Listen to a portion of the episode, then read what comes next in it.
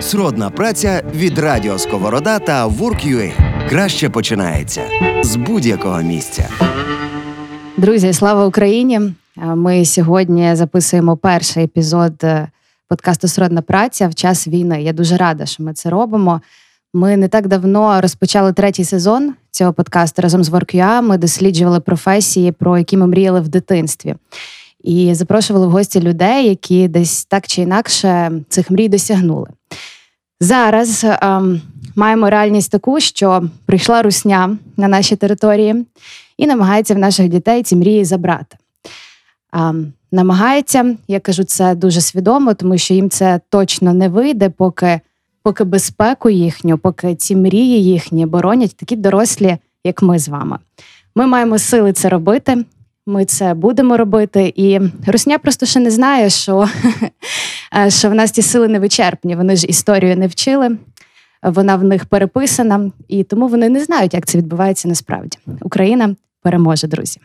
Концепція середної праці вона не змінюється так чи інакше. Ми далі будемо продовжувати говорити про людей, які люблять те, що вони роблять, і своєю роботою вони приносять користь не лише собі, а й оточенню. Вони приносять добро суспільству і працюють на благо країни. Трохи мусимо змінити саму ідею сродної праці, саму ідею цього третього сезону, і вирішили зробити це наступним чином: запрошувати людей, які в час війни якимось чином почали займатися чимось іншим, ніж займалися до того. І ось маємо сьогодні гостя. Це Орися Хім'як. Привіт тобі. Всім привіт! Орися до війни в більшості, як я розумію, працювала піарницею в різних компаніях, в тому числі в компанії Reface, яка зараз дуже круто підтримує Україну в різними способами, методами. Ми всі про це читали в соціальних мережах. В основному до війни і зараз, мабуть, ти є координатором курсу по піару в прожекторі. Але окрім того, е, війна принесла свої реалії, і Орися курує цілу групу фіксерів. Так як ми говорили, їх вже в команді було 60. Е, як там це змінювалася ця команда? Зараз будемо дізнаватися, і про те, хто такі фіксери, також будемо дізнаватися. А слово Орися, вибачай за таке довге вступне слово, але ти втрапила на перший епізод, то ми мусили пояснити, що ми робимо. От е, хто такі фіксери? Клас. Насправді дякую за таке вичерпне, довге інтро. Я я навіть почну з того, що я похвалю, що е, якщо можна в часи війни таким насущними радістями чи тривогами, здається, що я далі працюю комунікаційницею міжнародною, але в іншому стартапі українському, не менш крутому, який називається Респічер, який створював завдяки штучному інтелекту озвучку для мандалорців, для голівудських фільмів і надалі пробує запускати українські ініціативи, які дозволяють почути голоси світових зірок українською мовою. Що теж досить круто, і за що я їх теж дуже люблю. А щодо фіксерів, так трапилось, що а, всі до всіх двері постукала війна, ніхто не знав, що робити, але точно знав, що кожен знав, що треба щось робити. І кожен пробував знайти собі це містечко і думати, як ідея може бути корисним. І я зрозуміла, що робота з міжнародним медіа залишається пріоритетною роботою для мене, бо я знаю, як тут поводитись, тому я. Е, вирішила, що буду пробувати бути фіксером. По суті, фіксером це журналісти напівкровки, якщо можна так сказати. По суті, фіксер це людина, місцевий провідник, який допомагає міжнародному журналісту знаходити героїв на, на локації. Заходити історії, іноді допомагає навіть з банальними проблемами, такі як там поселення в готелі. Е, як правило, фіксери допомагають на гарячих точках. І як би то прикро і навіть тривожно не звучала Україна в момент війни була повністю е, як сказати, гарячою точкою, тому е, фіксери потребувалися в усіх містах. Тому так, що підсумую, фіксер це місцевий провідник і перекладач для іноземного журналіста. Ідеально, якщо ви маєте бекграунд журналістів, ви самі були в цьому полі, бо ви розумієте, як працює медіа, що шукають іноземні медіа і як їм можна бути найкориснішим. І насправді. Послуги чи допомога, е, де ви можете бути корисними міжнародному журналісту, це максимально різний спектр. Якщо ми працювали з BBC, то це було іноді е, знайти людину Маріуполі, яка пережила бомбардування в драматичному театрі може поділити свою історію. Тобто ми навіть до кінця не знали, чи люди вціліли, чи люди вижили там. Е, і цих людей треба було знайти і ці історії доносити до світу, та? Е, розповідати про злочини Русні і. Іноді це була робота базово провести інтерв'ю, перекласти його і розшифрувати, і заслати інформацію в Лондон чи напряму до медіа. Е, іноді це дійсно банальні речі, такі як знайти водія, знайти історію цікаву, захопливу, необхідну і історію, яка відзеркалює війну якнайкраще. Е, бо, на жаль, іноземні журналісти мають купу контактів, але саме місцевих і історії людей вони не мають. І найбільша цінність зараз, коли вже з'являється така перша хвиля втоми від війни, якщо можна так казати. Основним фокусом будуть людські історії. Та ми вже порозповідали про коктейлі Молотова, про волонтерів, про те, як люди акумулювалися, як бізнеси адаптувалися до війни.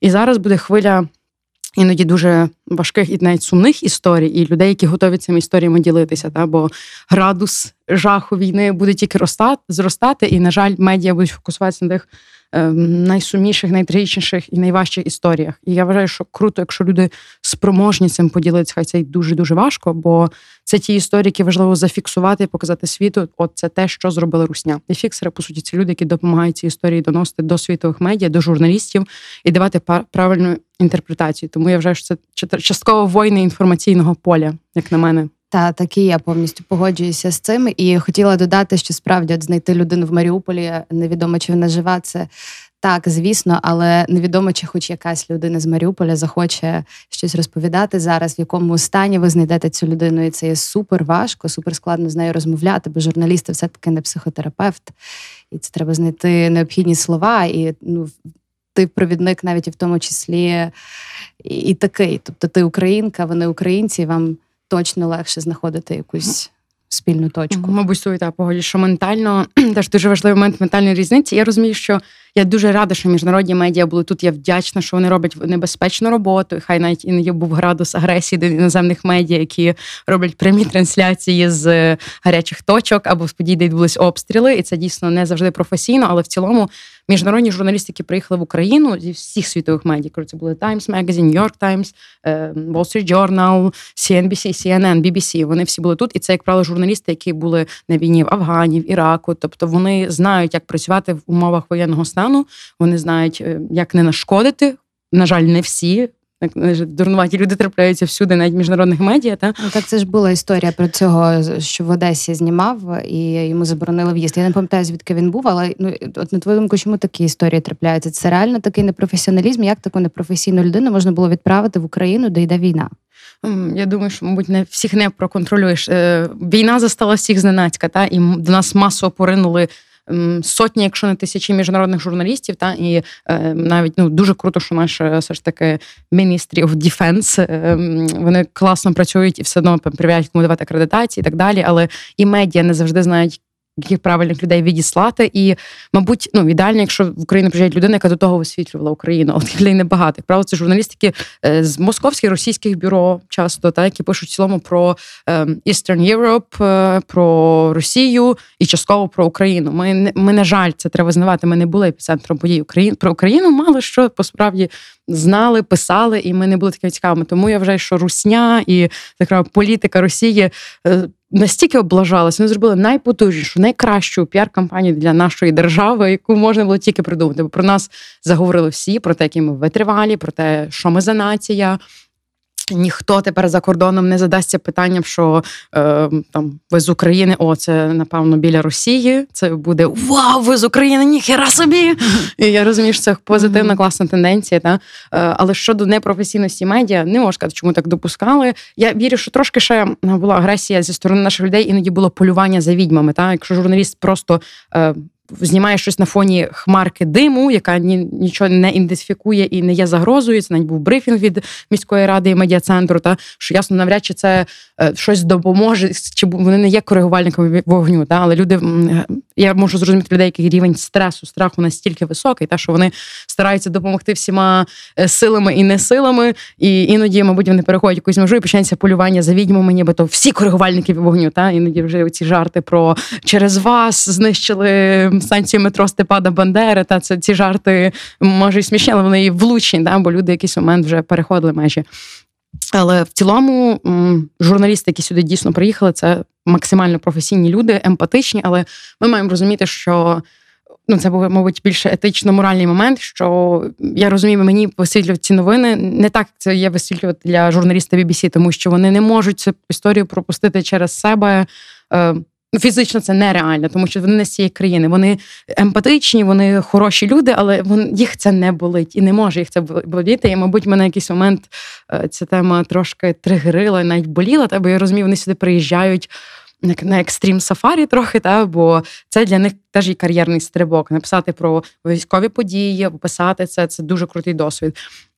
Але вони поїдуть повернуться до свого нормального життя. А ми залишаємось тут. Зокрема, я залишаюсь тут, і е, ми залишаємось цією війною і розгрібати те, що відбулося. Але ем, в будь-якому випадку я дуже рада, що інтерес до України далі високий, що журналісти далі їдуть, і вони зацікавлені висвітлювати класні об'єктивні історії. Тобто, здебільшого ми все одно були подані в позитивному крутому ключі.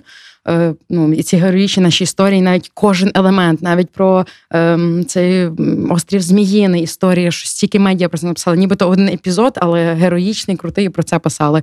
Є казуси з медіа, де російська пропаганда якимсь чином таки зуміла там. Ем, поширити свої міфи то про е, нас, які в Азові були випадки медіа, чи про тему е, расизму в Україні, коли розпочалась війна. Але я думаю, що це все ж таки більше роздуті такі звідки кейси або дуже дрібні кейси, які не були репрезентативними в своїй масовій часті.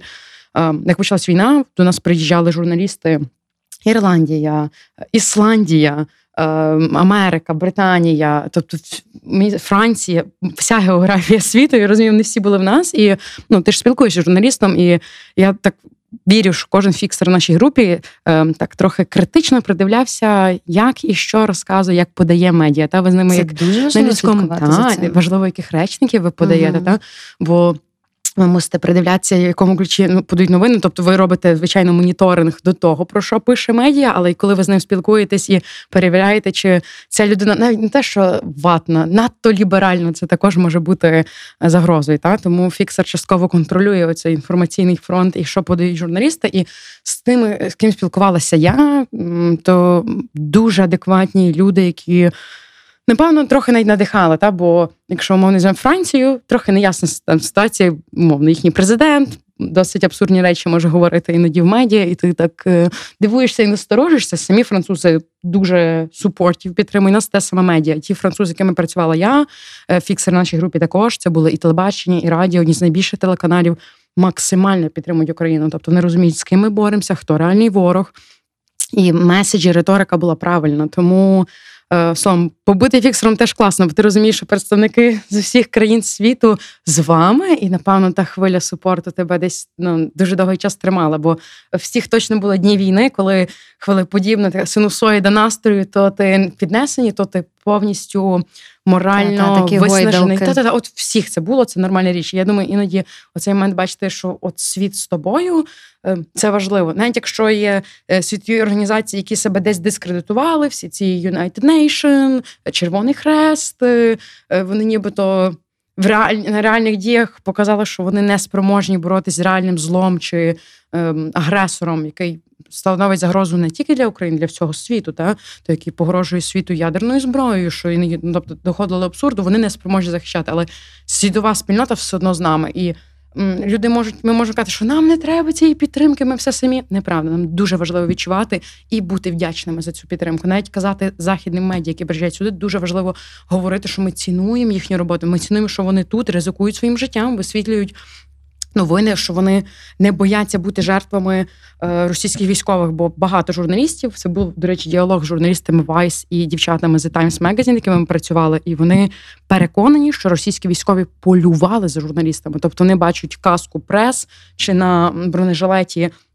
Експрес, і що вони умисно за ними полювали. Тобто, вже і в цієї, на жаль, цієї війни загинули журналісти, і група фіксерів, е, і журналісти, і навіть не лише наші. Тобто навіть якісь міжнародні конвенції миру не допомагають. Тому журналісти ризикують своїм життям, щоб показати правдиву картинку. І е, я не думаю, що ми можемо приймати це за даність. Нам теж важливо бути вдячними, і фіксер десь частково мусить це ретранслювати і казати: чуваки, ми вдячні, що ви тут з нами, і ви з нами по ту по нашу сторону інформаційного фронту. і Keep on going. Та та деколи здається, що допомоги недостатньо, так як ми справді високий рівень агресії, високий рівень стурбованості, Втоми. втомленості, і ти просто вже не знаєш, куди її виплеснути і на кого. І тут з'являються якісь люди, які тобі недостатньо допомогли. Як тобі може здаватися в цей момент? Насправді та підтримка, яка в нас є зараз від людей, від світу, вона феноменальна. І я мені складно уявити, що би було, якби цього не було. Ну, бути самими в такий час це Це дуже страшно. Я, я, я переконана, що ми можемо і маємо, не можемо не, недооцінити як це, допомогу штатів. Я впевнена, що вони зробили по кроку комунікаційну стратегію для України, яка має хвилі. Тобто була навіть там перша хвиля, та де вони співпрацюють не тільки з медіа, та ще до того, як почалась війна. Нью-Йорк Таймс мали першу шпальту, де була кнопка ем, українсь... ну, тобто, криза в Україні, тим менше, коли війна не сталося, і ситуація в Україні такого прецеденту не було. Що це одне з ключових світових медіа, одне з найстаріших світових медіа, просто пише про Україну настільки гучно. Це було навіть робила пост до як почалася війна. Що зараз найбільша можливість. Ем, розповідати про українські продукти, бо люди ми зараз на слуху це клікабельне слово, а медіа все одно гоняться за ем, за кліками, за переглядами. І Україна це була ця медійна тема, е, на яку клацала. Тому я думаю, що штатам варто подякувати за кампанію з. Медіа і зірками. Я думаю, що зараз друга хвиля йде, та бо воно йде дуже стихійно. І це це дуже круто, бо багато в чому по медіа, по комунікації штати диктують закони, по суті, чи тренди в світі. І е, теж сумно це визнавати, але є момент того, що як якась тема хайпова. І зараз підтримувати Україну це нібито класний хайп, це круто. Та? Е, Нас це дуже болить, але е, я не є проти, щоб це було. Класно, модно, трендово підтримувати українців і пардон, хейтити росіян. Хай це буде трендом, хай це буде е, загально прийнятим тепер тепер законом. Та бо е, ми мусимо розуміти, що ця війна була і залишається нашою, і ми єдині, хто будемо ну, фізично нести там втрати і страждати по справжньому. Е, Світ може нас підтримувати морально зброю десь фінансами, але це залишається наша війна і вимагати від світу давайте більше з нами, давайте більше підтримки. Не варто. Це важливо вдякувати вже за те, що є зараз. Е, ну і звичайно, не самовито гнобити тих, хто далі в публічному просторі буде називати нас братами з росіянами чи е, заперечити факт того, що це геноцид, бо це вже абсурдні речі. Але так, наша основна задача просто не дати цьому стихнути, не дати цьому стати фоном і. Хочу наголосити на тому, що ти дуже мене потішила тим, що все-таки іноземні журналісти приїжджають до нас з правильною інформацією. Вони знають, хто розпочав війну, що це війна, а не спецоперація. Бо це основне, що я хотіла запитати: чи не впливає на світ? Або наскільки впливає на світ і на журналістику ця їхня пропаганда? Чи вона до них доходить? Наскільки вона до них доходить? Та і тому це дуже круто, що вони знають і розставляються на свої місця. І ці випадки одиночні. Ти сказала, що вони є, але вони вони на жаль є. Ну тобто, ми не можна недо, недооцінити російську пропаганду. Вона потужна і вона працює в багатьох країнах. Вона в просяк, ну, навіть політичні апарати. Ми знаємо вже Німеччини зрозуміло, що вони просякнуті з російською е, представниками Росії і так далі. Вони мають підтримку там. Я не політичний стратег, але це речі, які читаються з їхньої риторики, та і ти це можеш зрозуміти, і з цим треба теж дуже обережно і не не може недооцінити ні російську армію, яка насправді чисельна, і наші хлопці, дівчата боронять нас від величезного лиха. Не можна казати, що там тільки бомжі. Це були й меседжі від військових. Так самісінькою російською пропагандою, що це надзвичайно сильна машина. Вона працює дуже потужно. І я розумію, що вона настільки циклічна, навіть цей момент з е, ну, називанням хлопців з Азову нациками і так далі. Е, Ну очевидно, що це хлопці, які стоять до останнього і борять Маріуполь в пекельних умовах. І по суті, те, що зараз всі сили, які максимально протистоять Росії, завжди пробували бути дискредитовані російським апаратом. Чи раніше це було не знаю, ОУН, УПА, образ Бандери. Зараз е, такий ж негативний образ пробують прив'язати якісь ці меседжі про фашизм, про нациків. Росія працює і працює дуже потужно роками, і ми не всі можемо зрозуміти, е, що вона плавна.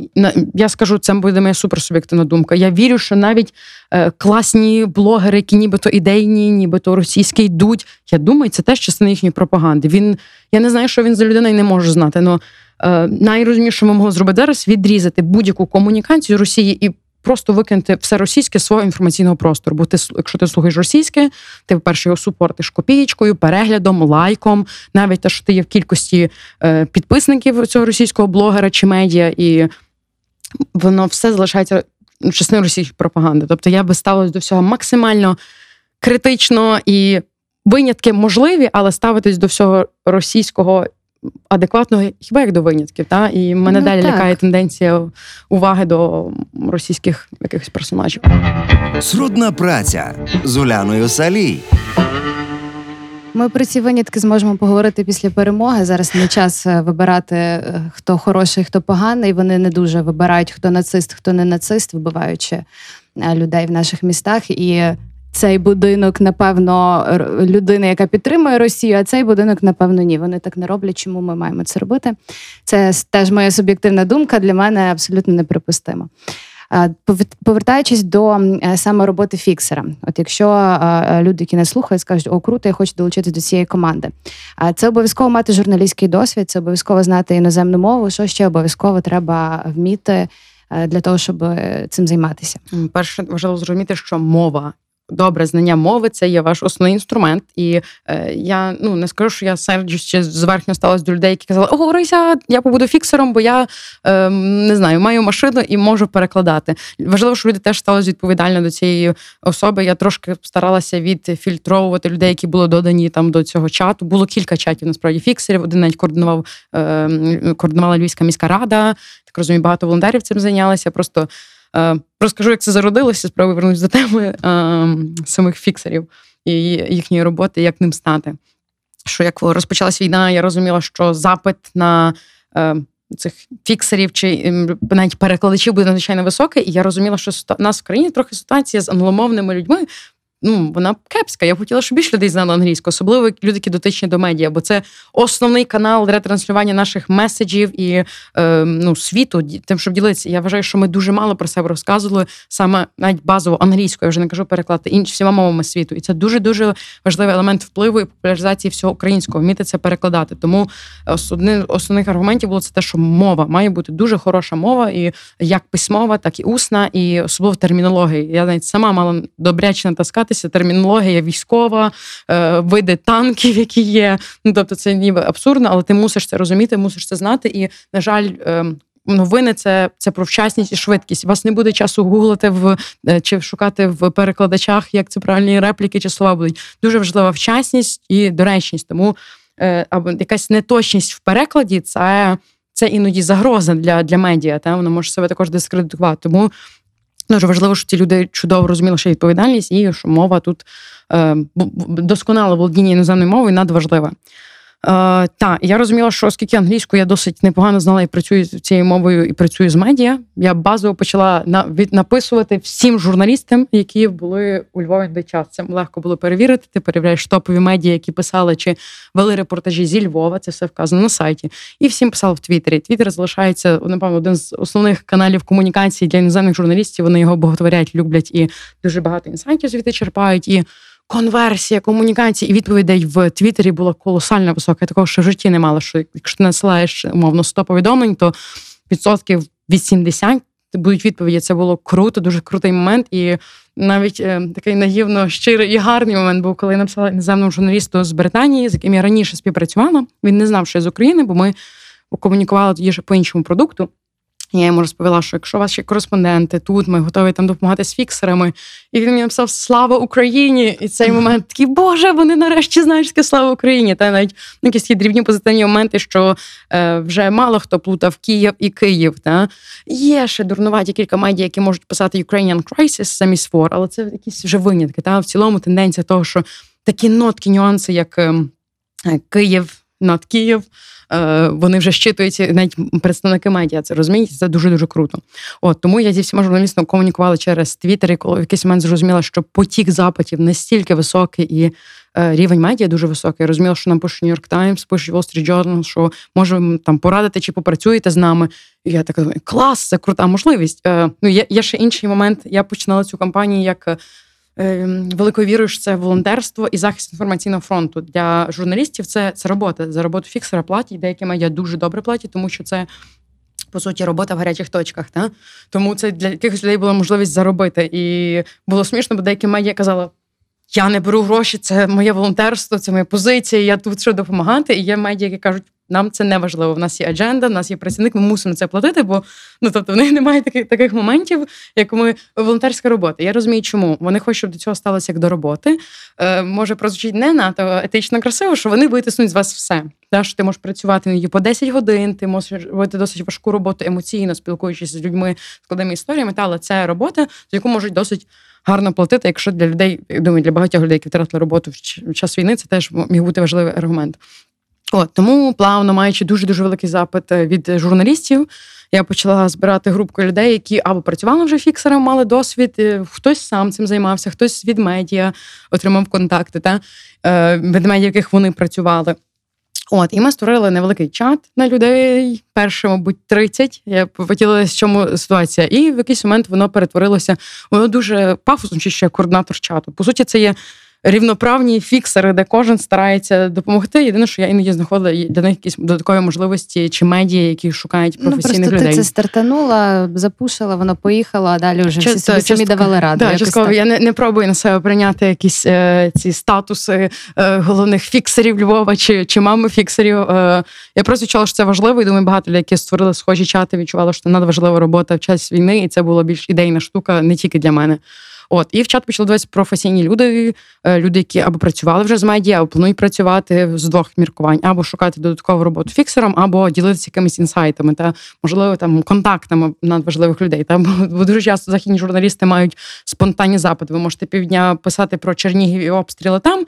Потім знацька вас просять: о, надайте нам, будь ласка, контакт там, мера Запоріжжя або е, не знаю, прем'єр-міністра. Ми можемо з ним зідзвонитися. І ти в штупорі, але ці контакти дуже швидко знаходились. Дуже гарний момент війни унікальний момент цієї єдності. Вона відчувалася на багатьох рівнях. Не тільки як люди там свої ресурси, об'єднувалися, але й коли ти даєш запит на якісь там дрібниці, нібито допоможіть з контактами. Мені треба контакт мера Черні... Чернівців.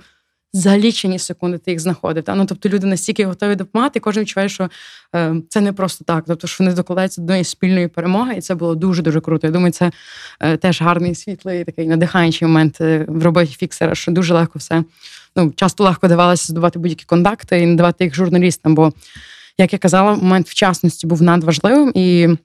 Якщо ти можеш надавати ці контакти швидко журналістам, це круто. Е, Тому, вертаючись ще до опису роботи фіксерів і якихось важливих деталей, е, мати класну базу контактів теж дуже важливо. Не тільки людських історій, але контактів мерів, представники не знаю, місцевих самоврядувань, не знаю, області і так далі. Дуже дуже важливо, як правило, ці контакти мають люди, які працюють з українськими великими медіа, та? Е, бо в них ці контакти організовані, зібрані. Тому. Якщо ви маєте журналістський бекграунд, вам це значно простіше дасться ця робота. Ви, як мінімум, знаєте етику, підходи, е, види, не знаю, що є інтерв'ю, є фічер сторі, є репортаж, і в чому різниця між цими. Ви тоді дійсно можете бути більш корисним для. Для журналіста, але це знову ж таки дуже залежить від запиту журналістів. Є журналісти, не мають таких колосальних вимог, та їм треба хороший перекладач, який може умовно поїхати з ними зі Львова до Харкова, потім до Миколаєва, Запоріжжя, і просто перекладати їм на місці розмови, діалоги з людьми. Все для цього мені здається, просто достатньо добре знати мову, більше нічого не потрібно. Але умовно робота з BBC мені показала, які можуть бути вимогливими. Журналісти, але з іншого боку, я по сьогодні вдячна команди BBC, що вона настільки то було віддачі. Те, як вони ретранслювали історії з Маріуполя, яку вони увагу надавали кожному, кожній події там, історії людей. Був дуже гарний позитивний момент, що ми нам розповіли про Надю. Це мама з Маріуполя, яка втекла звідти 18 числа. Вона проспіла як 10 днів намагалася вибрати з Маріуполя. Е, вона з трьома дітками. 5 років, 12-14. І після публікації історії ми таки зробили як маленький пост про про Надю. Вона з тих класних людей, які не люблять просити про допомогу. Я я впораюсь сама. Е, Дуже прикрий епізод, що її чоловік помер в серпні. Тобто вона з трьома малявками пробує вибратися з міста, і тобі це не вкладається в голові. Але ми опублікували історію, е, запустили там ідею, щоб її зібрали кошти якісь, е, випросили в неї картку, яку вона не хотіла давати. І мені здається, що на ну крім того, що на неї збирали там кілька тисяч гривень чи 40, чи щось, що на на попервах дуже непогано. Е, Їй почали допомагати житлом і роботою. І це круто, бо ти відчуваєш позитивний impact в тій роботі, якій ти робиш. Це якийсь позитивний вплив, що воно приносить якісь зміни. Та? Тому я маю таке трохи. Зараз любов до BBC, що вони що вони були тут, вони висвітлювали це, і ти був частиною цього. Я думаю, всім на війні було важливо відчувати, що ти ем, ти можеш бути чимось корисний і ти на місці. Я думаю, що робота фіксером саме мені це дала. Я мала повноцінну роботу і працювала з Respeecher ом, але коли в мене був цей вільний час, я могла бути з BBC, чи там знаю, в мене за 4 4 чи 5 тижнів не було вихідних, бо я була з командою BBC здебільшого. І ем, думаю, тебе тримає відчуття тої залученості, що ти робиш зараз щось надважливе, важливе для країни. Мені ну, здавалося, що нема зараз нічого важливішого, крім того, як писати про Маріуполь. Я сама ніколи в житті не була в Маріуполі. Я навіть не мала стільки друзів з Маріуполя. А зараз моя телефонна книга це відсотків, напевно, 15 це люди з Маріуполя. Власне, ну через те, що ми для BBC шукали ці історії, шукали які готові ділитися. Тому.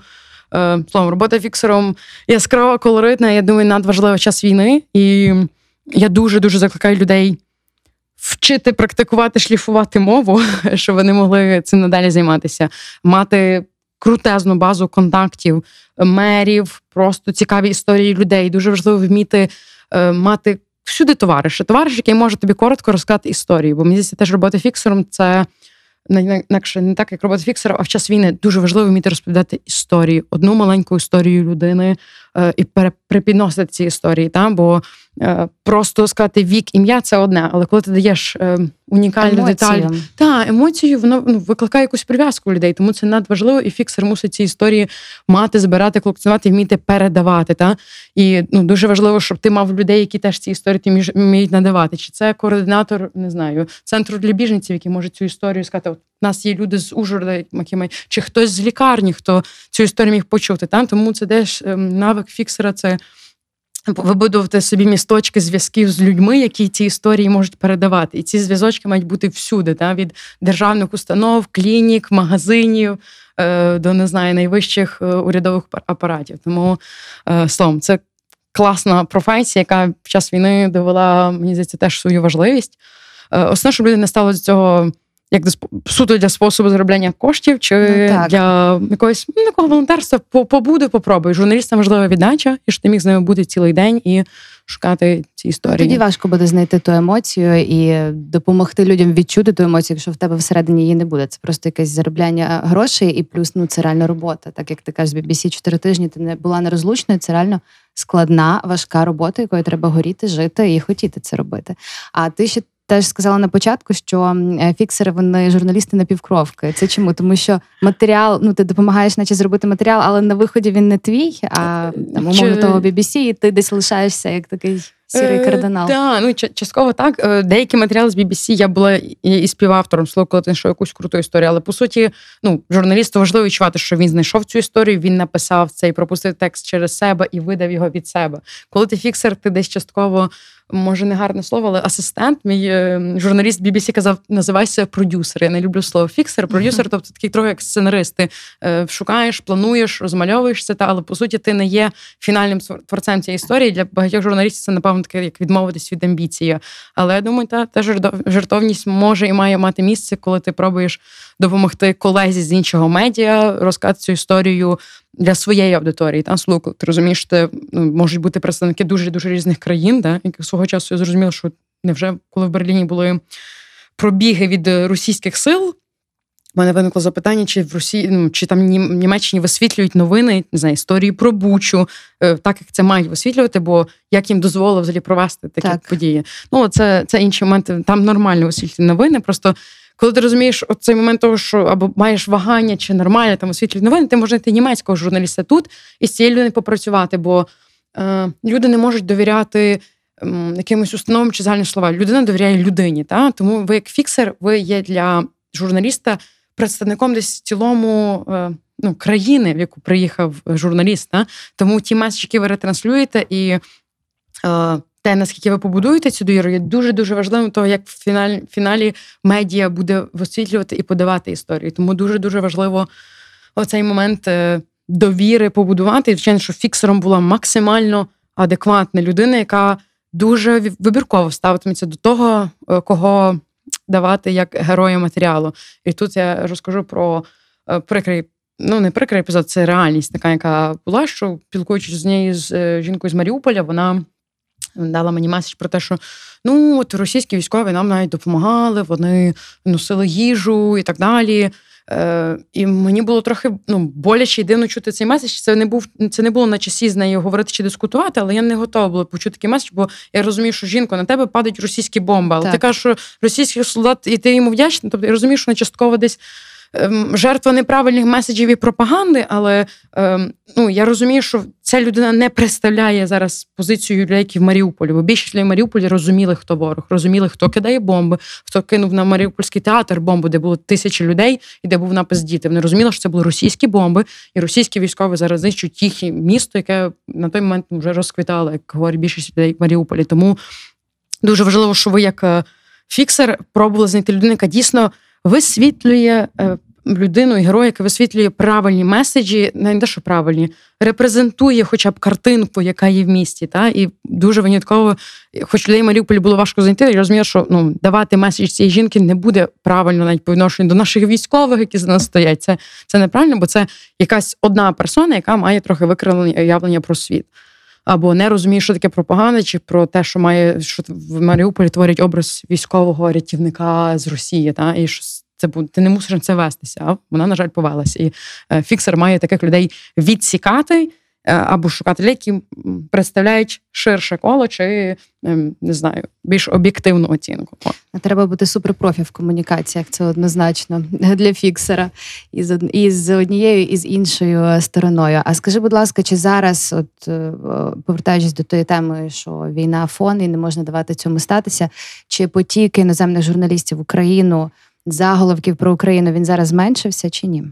Трошки трохи та, тому що активні бойові дії, принаймні в центральній частині України, зменшились, чи якісь над е, трагічні події. Ну тобто, Буча, на жаль, дала такий стат, ну, такий як ем, високу планку картинкам жахіття і насилля. Та що після того переплюнути цю планку буде важко. А на жаль, журналісти будуть шукати ці найстрашніші, найближчі картинки, та і відповідно, щоб здивувати чи вразити читача, їм треба буде ще більше цих страшних історій. То то сумна реальність медіа, та і не тільки журналісти винні в тому, що вони дають страшні новини. Люди класують на страшні жахливі новини, це страшні заголовки. Це, це працює. Було, це просто та. важливо прийняти людям, які не працюють з медіа, і не казати фу, стерв'ятники. Люди клацають на страшні заголовки і. Відповідно, чим більше страшних подій, тим більше концентрація буде журналістів і уваги до до, цієї події. Трошки увага зменшилась, але журналістів все одно регулярно відбуваються ротації. Тобто журналісти приїжджають, одна редакція приїхала, за чотири тижні приїхала інша. Єдиний момент, що від Львова зараз трошки буде йти відтік, бо тут все ж таки спокійніше, і більше журналістів, там, зокрема, редакції. BBC, вони переміщаються в Київ і будуть звідти все ж таки вести якісь прямі включення трансляції. Е, ну і найактивніша фаза війни, напевно, завершилась. Поки що не знаю, що буде далі, е, коли кожна подія це шок. Та? І зараз, зараз основний фокус буде шукати історії і, можливо, десь провокувати нам самим інтерес і ділитися історіями. Тут момент, де фіксерам треба не просто допомагати журналістам і допомагати чи відповідати на запити журналіста, а самим приходити з історіями, самим шукати історії. Та бо якщо журналіст каже, ну вже нема що там сильно писати у Львові чи в Україні.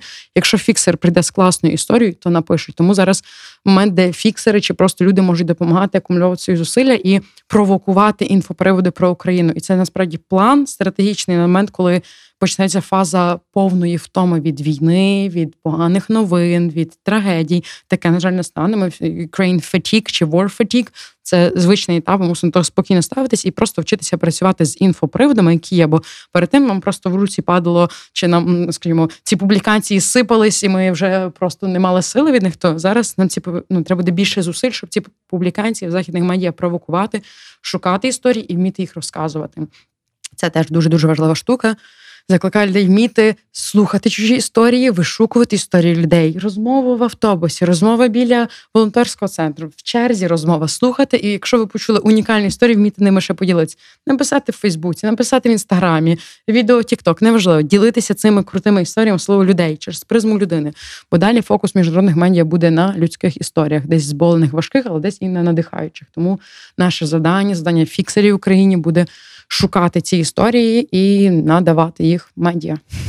Думаю, на цій приємній ноті можемо завершувати нашу розмову. Орис, я тобі дякую за те, що ти поділилася з нами своїми емоціями, за те, що ти зробила стільки роботи, дуже важливої, за те, що ти борешся з цією дезінформацією е, на війні Росії та України і продовжуватимеш це робити. Наскільки я розумію, точно це цей градус не буде стихати. І також закликаємо інших, що відчуваєте в собі сили і розумієте, що так, я можу бути такою людиною. Я суперкомунікабельний. У мене є повна книжка різних контактів. Я можу писати до Нью-Йорк Таймс, куди завгодно. Я все хочу робити, хочу бути корисним. То також зголошуйтесь, робіть це зараз. Ну, от є таке, я хочу щось робити, я мушу щось робити. Ну то якраз це може бути саме тією справою, яка принесе користь Україні. Тому Орис, дякую. Всього тобі найкращого, Па-па. Дякую дуже. Роботу своєї мрії шукай на Work.ua. Адже краще починається з будь-якого місця.